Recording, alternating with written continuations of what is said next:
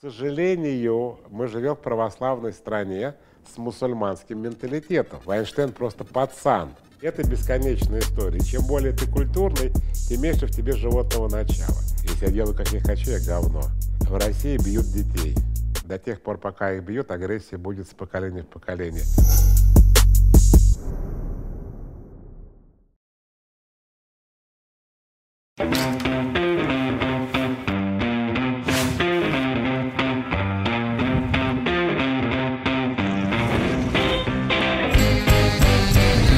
Сформулировал три основные вещи, которые э, вот мне не, стыкуются с этой концепцией «делай, что хочешь». Во-первых, лень.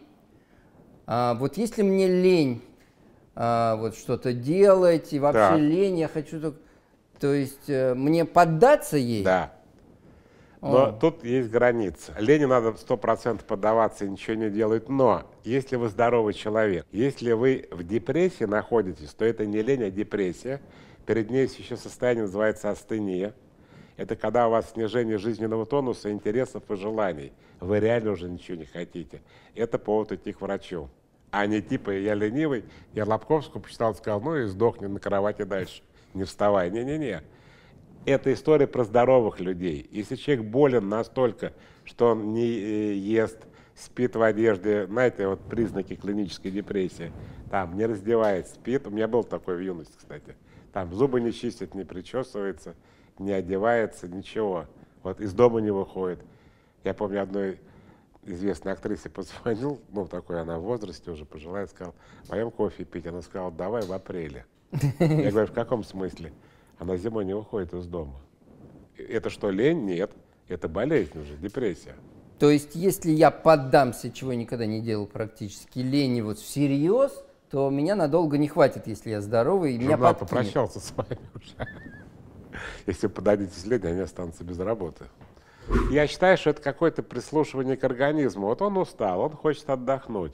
А вы говорите, не, Михаил, у меня цель. Я, во-первых, главный редактор журнала. Я, кстати, офигенный писатель. Я, кстати, с вами согласен. Это мы уже без камеры поговорим, да. Но мне неохота.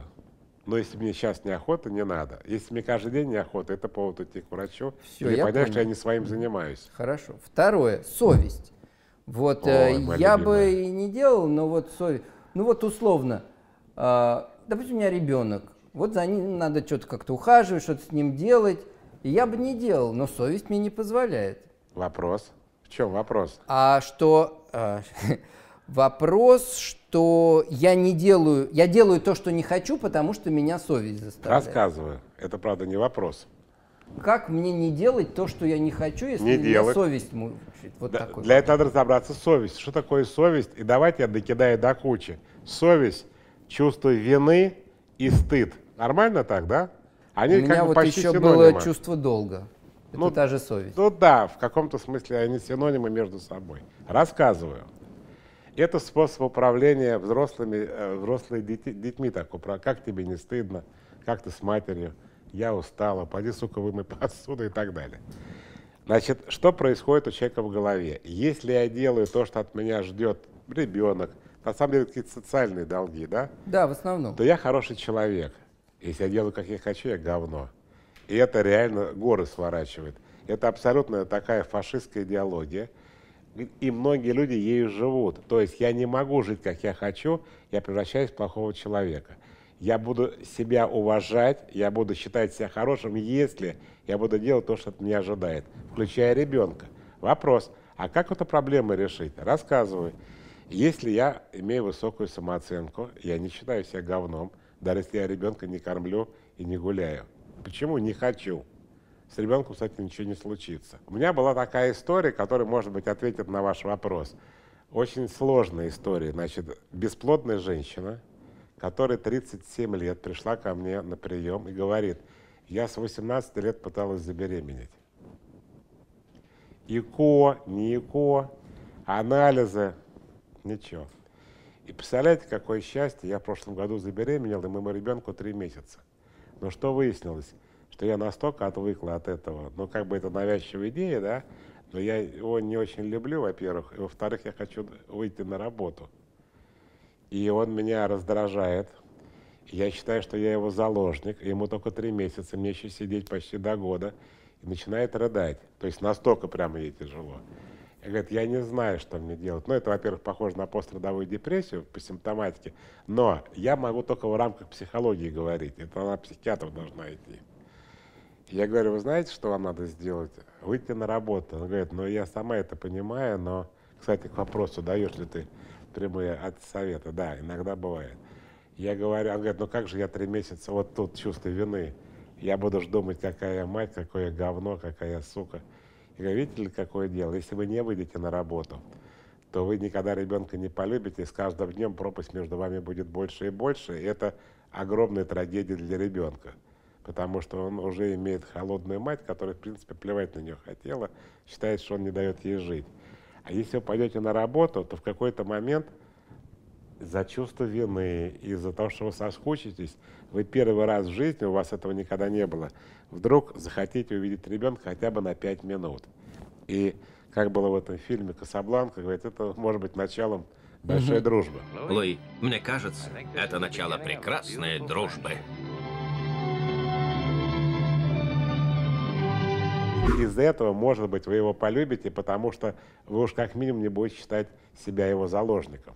Вот такое странное решение, но в нем есть хотя бы понятный рациональный смысл. Да? Почему так? Потому что по-другому никак. Ее невозможно заставить переубедить, что, сука, сиди с ребенком и люби его. А сейчас э, вам кажется, что у народа хуже с психикой? Вообще такое чувство, что все немножко. Есть такое, что у всех невроз? Очень многие политические блогеры об этом пишут. Э, агрессии стало намного больше, да. Это не невроз, это реальная агрессия. Мое объяснение интересное. В России бьют детей. До тех пор, пока их бьют, агрессия будет с поколения в поколение. Их не просто бьют, а Госдума, как вы слышали, приняла закон, который декриминализирует побои в семье и переводит из уголовной ответственности в административную. Это бред. На сегодняшний день в мире никто никого не бьет вообще. Как они эту проблему решили? Ну, там, США, Европа они приравняли, как мы говорим, физическое наказание да, к сексуальному насилию. То есть, если ты ребенка избил или изнасиловал, для суда это примерно одно и то же. Это разные формы насилия над несовершеннолетним.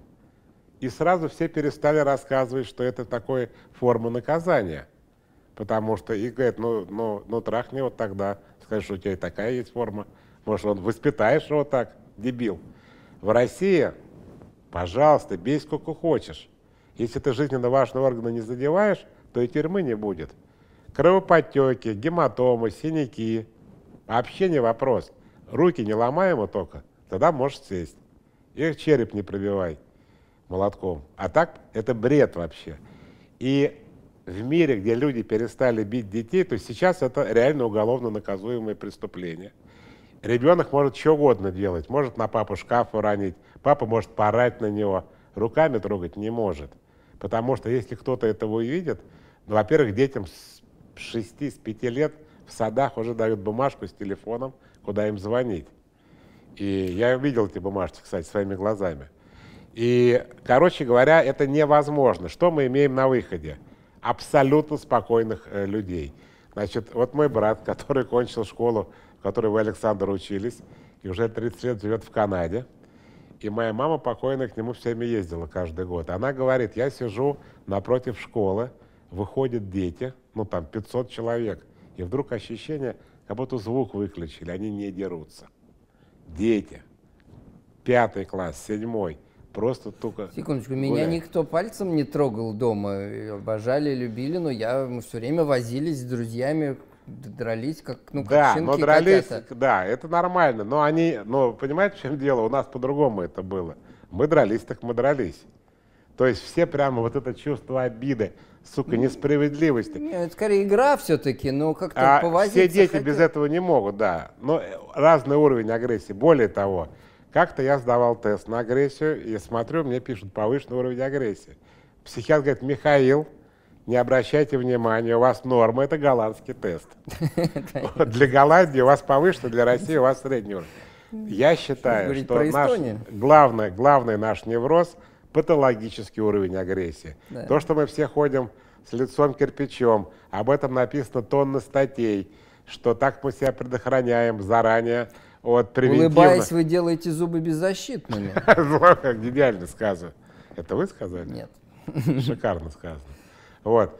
И это реальные проблемы, я это чувствую. То есть мы были, ну, в наше время мы были гораздо спокойнее. Я целиком согласен. Мне всегда интересны, вот, где границы злоупотребления. То есть, во-первых, ребенок тогда может настучать на родителей, то, чего не было, например, сказать. Почему-то. Вы же тоже отец, знаете, что иногда ребенок там, там года в два, это стихия неуправляемая, и ты его силой должен всунуть там в этот комбинезон, он будет в этот момент хотеть тебе вырвать глаз или оторвать кошке Пожалуйста, хвост. засовывайте в комбинезон. Но это же насилие. Там никто никого не бьет. Но Ну- если вы ребенку вы, вывернете руку, вывихните во время, ну да, это преступление уже. То есть под бьет мы подразумеваем даже подзатыльник и щелбан. Сто процентов. И по жопе тоже. И еще забыл сказать, а как же с абьюзом-то быть? Вы можете вообще руками не трогать. Вы можете сказать, как в моем любимом анекдоте, когда жена говорит мужу, слушай, такой мудак, что если был конкурс мудаков, ты бы занял второе место. Говорит, а почему не первый? Потому что ты мудак. Вы же можете ребенку сказать, что он просто конченый лузер, что он дебил, Да. что он мудак, что так не учится. Как учителя в нашей школе. Да я таких баранов вообще не видела. Я 40 лет работаю. Всяких Ой. дебилов, то чтоб целый класс мудаков. вы. Первый раз такое. И никто пальцем не трогает, а у детей падает самооценка. Это все должно быть наказуемо. И уж в органах а, образования 100% пресечено. Но этого нету, к сожалению. И поэтому мы продолжаем копить наши неврозы. Или такая статистика. 82% женщин в России при, устройстве, э, при трудоустройстве проходят через sexual harassment. Вайнштейн просто пацан. Вайнштейн вообще никого не принуждал к сексу, как теперь выясняется. А у нас прямо достаточно в грубой форме. Прямо опережаете. Ну давайте да, по больным точкам. Про домашнее насилие мы поговорили. А про харасмент, опять же, а, он есть, его нету, где там преувеличение, насколько это... Харасмент есть. А, Очень, ну, мне, как и больш- большинству, наверное, не россиян, а американцев, интересно все-таки про Вайнштейна, да? Ну не, мне про Россию интересно. А про Россию харасмент, конечно, существует, и эти случаи иногда попадают в прессу. Вот то, что с Госдумой было. А, к сожалению, мы живем в православной стране с мусульманским менталитетом. Что я имею в виду? Что мужик царь и бог, женщина так, кусок говна. И скажи спасибо, что не убили, а только изнасиловали. И это при том, что советская эпоха была, в общем-то, движима женщинами, они были кормилицами. Вот, это странно. огромный шаг назад. Дело в том, что равенство, которое было в СССР, мы его достигнуть не можем. Ну, потому что появилась частная собственность, у мужики появились с деньгами, а женщины появились без денег, но с мужиками с деньгами. Когда мне было 20 лет примерно, мы ходили как в зоопарк, смотреть ее звали Сонечка. Она была содержанкой. Это было уникальное явление. Мы побыли у нее в гостях. Значит, какой-то цеховик из Ростова а, купил ей здесь квартиру, и она жила и только ждала, когда он приедет. Не работало ничего. Мы ходили как в кунсткамеру. Я реально, какие у них были тапочки, я помню, с такими помпонами меховыми. Сколько у них золота было, какая была квартира, какая еда была. Это была экзотика. Это был единственный человек, это был год какой-нибудь там 82 да, мы таких людей вообще не видели, их не было. Сегодня, да даже смотреть не на что, почти все так живут.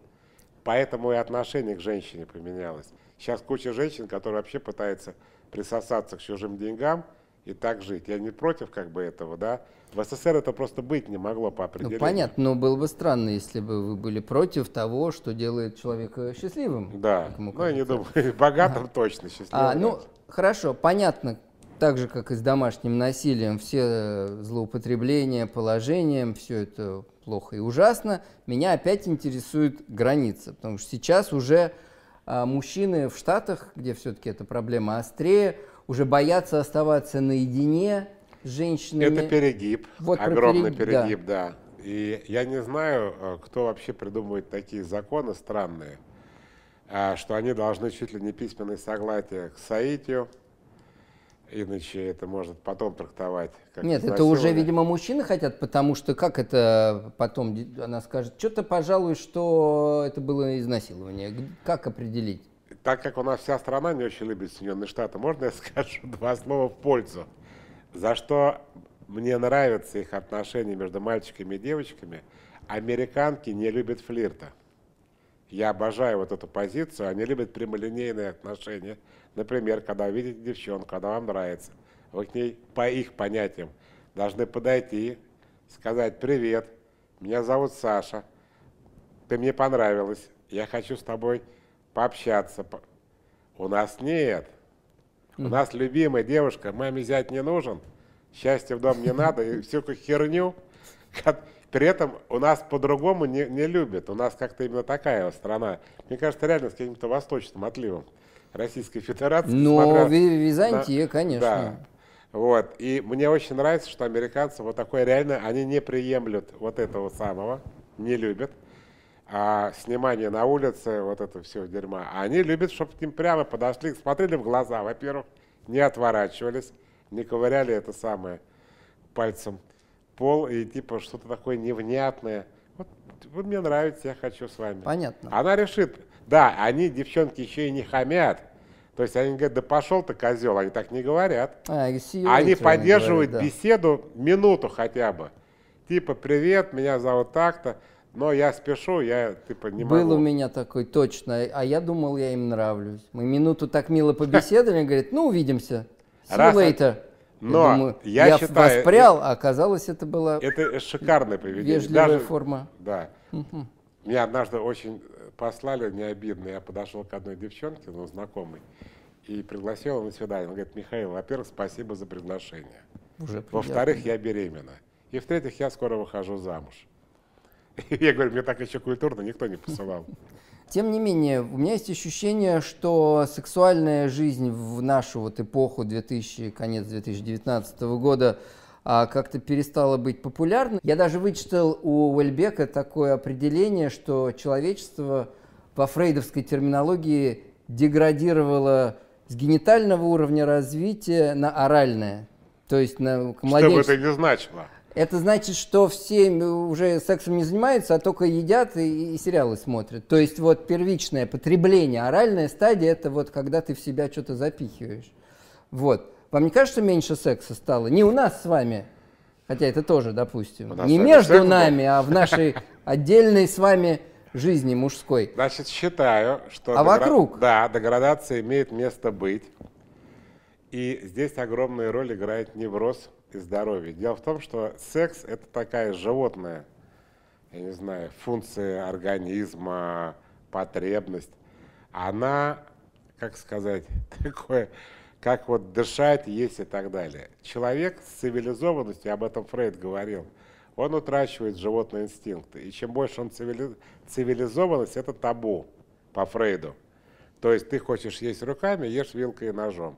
Ты не можешь есть руками. И это бесконечная история. Чем более ты культурный, тем меньше в тебе животного начала. И э, Фрейд сказал знаменитую фразу, тут мне спорить начали в Инстаграме, что секс не терпит уважения. Говорит, Михаил, вы что, мудак? Я говорю, это вообще не я сказал, это Фрейд сказал, я только повторяю за ним. Так вот, я хочу сказать, да, стало меньше. Более того, лень психологическая, она и на секс тоже распространяется. Ой, эти это трусы чистые, мыться, менять постель. Да ну нахер вообще это все. И это голова граждан живет, конечно. Такая усталость от жизни. Секс, он тр- требует... Ну вот даже молодое поколение статистически, это известно, вот эти миллениалы пресловутые, Да. они сильно меньше им занимаются. Почему? Я думаю, что они другие, более... бы Цивилизованные? Во-первых, они более цивилизованные 100%, да, потому что мы были все-таки как бы дети жизни, а они все-таки дети цивилизации. Потом интересов стало гораздо больше. У нас же в СССР, на самом деле, это тупая фраза, что секса нет. У нас не было ничего, кроме секса. Секс это было единственное развлечение, во-первых, бесплатное, и во-вторых, доступное, ну, кому доступно было. Потому что всего остального не было. Не было целого мира огромного. Мы жили как в этом с Джимом Керри фильме, да, в декорациях определенных, такие северокорейских. И, а что еще можно было как секс такого уровня предложить? Кино не было. Литература только та, которая переводилась на русский язык и так далее. Ну и в мире, в общем, тоже не было еще ни интернета, ни компьютерных Нет, игр. мир, мир все-таки жил своей жизнью. Ну там и- тоже вот уклон пошел буквально вот с нового с миллениума. Тоже меньше. Да, статей. но они жили все-таки в свободных, э, в свободном мире. Вот. И секс, я считаю, был абсолютно на первом, наверное, месте. Но, например, сейчас ты можешь сказать, потрахаться или в кино сходить. Какое нахер кино в 75 году? Черно-белое, час двадцать. Это, кстати, знаменитая история. Мы же воровали фильмы, знаете об этом? Да, да. Мы их не покупали. И был такой момент, когда мы сдали- стали показывать фильм «Клеопатра», который идет то ли 3, то ли 6 часов, а у нас только час 20. И зрители в зале не понимали, что действие прыгает с корабля на сушу. Потому что там вырезано было две трети фильма. И такой ропот стоял в зале, типа, кто, такой? И новые персонажи. То есть сексу ничего не могли альтернативу предложить.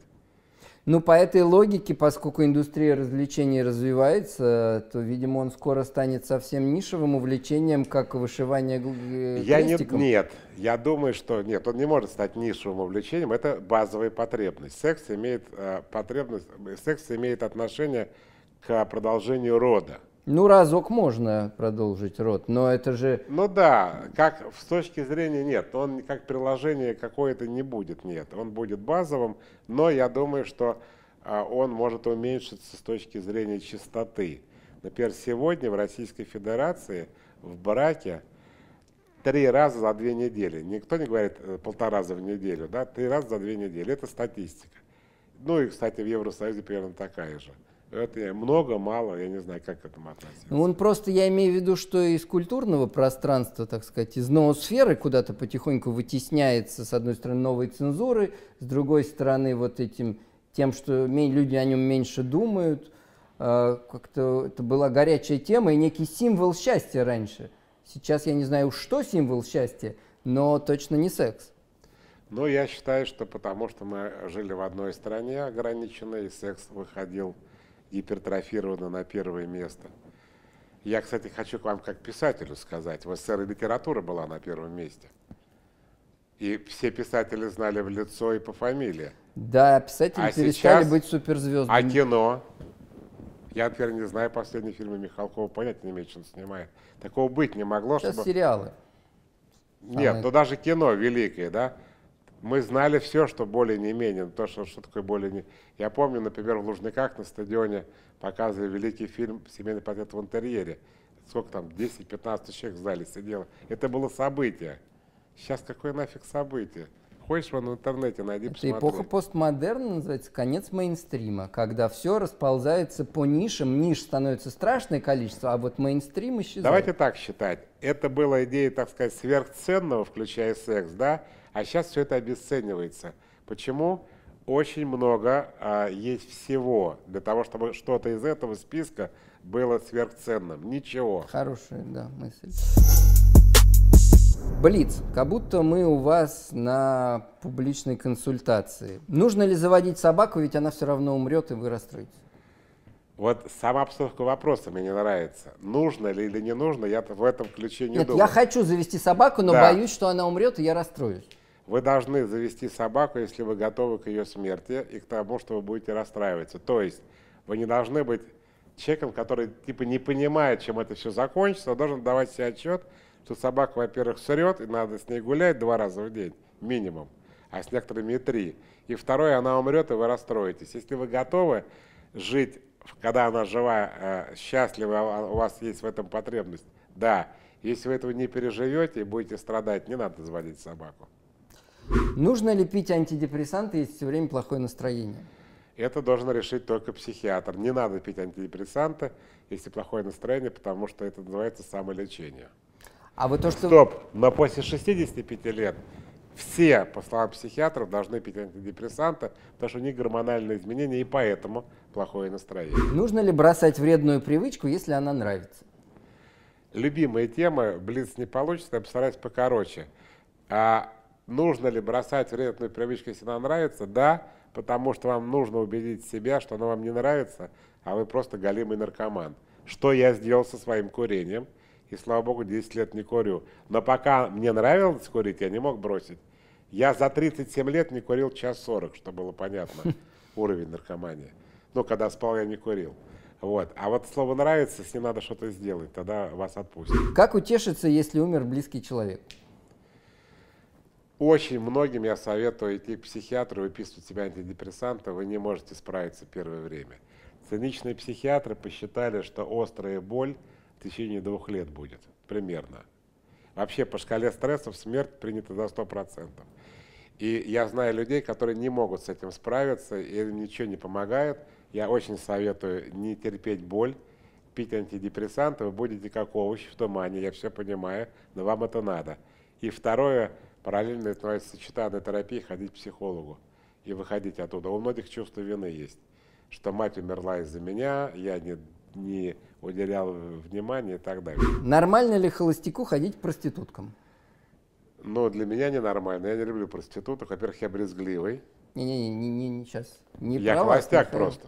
Нет, Но я, я могу ни на что не намекаю. Это вопрос, который мог бы возникнуть э, у холостяка.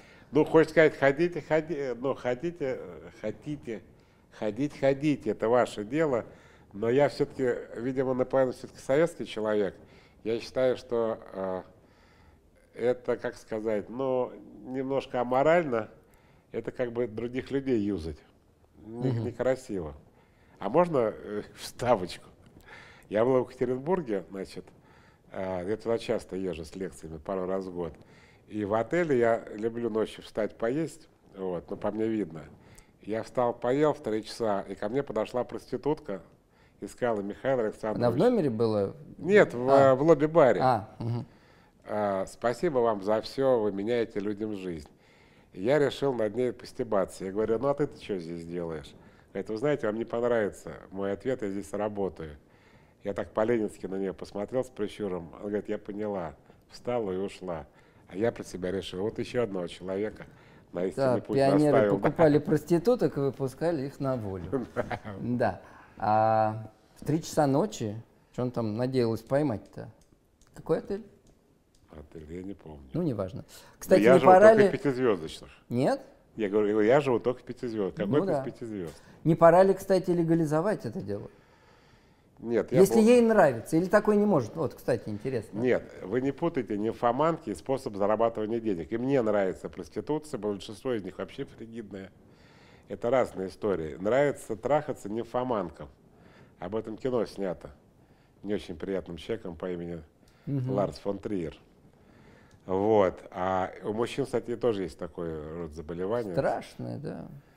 И э, нет, я против. Мне вообще, мне эта тема гнилой кажется, ну прямо с юности. А вот у меня есть такое соображение, что это частный случай, как говорят, нашей иудео-христианской идеологии, и что вот эта сакрализация этих процессов. И Да. вот. Умничка, правильно. В Сре- Юго-Восточной Азии это вообще не проблема. Но есть еще любопытно. У меня дочь, она обожает научные лекции. Она вообще их слушает, ходит, читает. Она говорит, что есть заболевание под названием социопатия. Это обычно дети, подвергшиеся насилию в детстве, у них какие-то разрывы в лобной доле. Э, Короче, она мне длинно рассказывала. У них нет никакого интереса к своему телу, они не считают его ценностью вообще. И многие проститутки, они социопаты, и они э, занимаются проституцией вообще пофигу. Правильно вы говорите? Никакой сакрализации секса нету. Вы лучше, как в американском театре абсурда, сакрализуйте еду. Прячьте, не, не ешьте при людях, это стыдно. А нужна ли религия в 21 веке? Вот Блиц. я побоюсь в Российской Федерации эту тему даже поднимать. Не хочу нарываться. Дело Ой, в да том, ладно, что мое... Я нас сейчас объясню Атеизм свою- не запрещен. Нет, я а, запрещен. Вы не поняли. Значит, у современной власти нет никакой идеи, в отличие от большевиков. Они цепляются за религию. Это вот Познер может себе позволить рассказывать с экрана, что я атеист, и я знаю, почему может себе позволить. Я не Познер, я даже не хочу на эту тему говорить, Я а вам потом это расскажу. говорю, и нет. Мы не можем оскорблять чувства верующих, но мы можем на рациональном уровне рассуждать о религии. Сказать, что религия не нужна, Да. это и есть оскорбление чувства. Нет, нет, нет. Ну, то есть я намек понял, я могу сказать, я все время говорю, что религия это пережиток, и от нее больше вреда, чем пользы, а Михаил... Бесстрашный, главный Покивал. редактор журнала «Макс». Теперь пару вопросов про вашу практику, скорее любопытных. Вот самое неадекватное поведение пациентов ваших. Это Какие? было лет 20 назад. Пришли муж с женой. А у меня был стол зашитый, знаете, когда вот письменный стол, а у нее между ногами такой, ну, прямоугольник деревянный. И ты не видишь, короче, ту сторону. Видишь только сверху, а снизу не видишь. И муж рассказывает свою историю, жена на меня смотрит, вытращив глаза и молчит. И я чувствую, я не понимаю, что происходит, чувствую, что что-то происходит. И я говорю мужу, знаете что, вы пойдите пока в коридор выйдете, а я с вашей женой хочу пообщаться вдвоем. Он выходит, она вскакивает, под ней лужа крови и дырка в ноге. Потом выяснилось, что он сказал, слышь, сука, это Лобковский твой последний шанс.